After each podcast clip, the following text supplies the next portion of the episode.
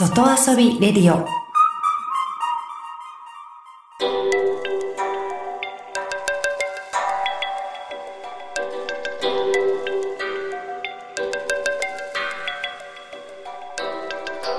サウナをこよなく愛する私豊沢ひとみが素晴らしきサウナの世界をご紹介するコーナーラブサウナ。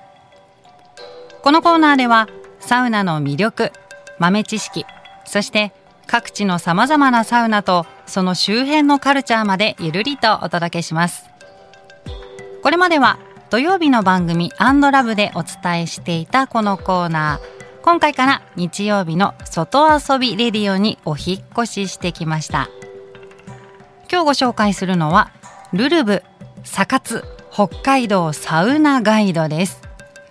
サウナ活動略してサカツ。ここ数年のサウナブームで生まれた言葉です。そんなサカツをもっと楽しくするためのガイドブックがルルブから出されています。サウナを目的に旅をするサウナ旅。略してサ旅。これがサウナーの間で流行中です。サウナの本場フィンランドとの共通点も多い北海道はサ旅で人気のエリアなんです。この本は北海道在住のサウナーはもちろん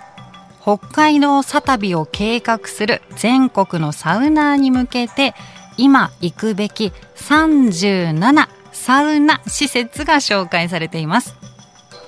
北の絶対王者ニコーリフレや流氷を見て整える知床北拳などの人気施設から地元で長く愛される旭川の高砂温泉やサウナアイテムビヒタの紹介など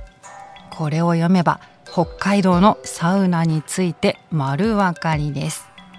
サウナ流行ってるし気になってるんだけどどこに行ったらいいかわからないというビギナーの皆さんにも特におすすめの一冊です。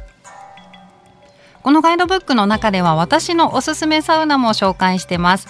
まあ、といってもですね北海道にはいいサウナがたくさんあるのでどこが一番いいかは決められないんですがどこが一番好きなのかはご紹介できます。私が北海道で一番好きなサウナは新フラノプリンスホテルの大浴場四彩の湯。紫に彩る湯と書いて四彩の湯です。ここはですねサウナ室内に北米の民家で使われていたオールドパインの木が使われています。松の木ですね。この古い木ならではの使い込まれた濃い色合いやまろやかな香りが魅力的です。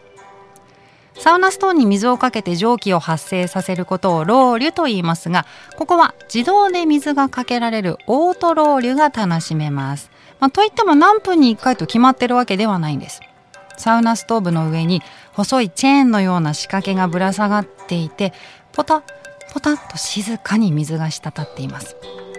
つまりいつでも高い湿度がキープされている状態なんです。ここは汗をかきにくい方や初心者の方でも汗が出やすいサウナなんです。初めてのサウナ旅にもおすすめです。ぜひチェックしてみてくださいね。ラブサウナはポッドキャストでも配信しています。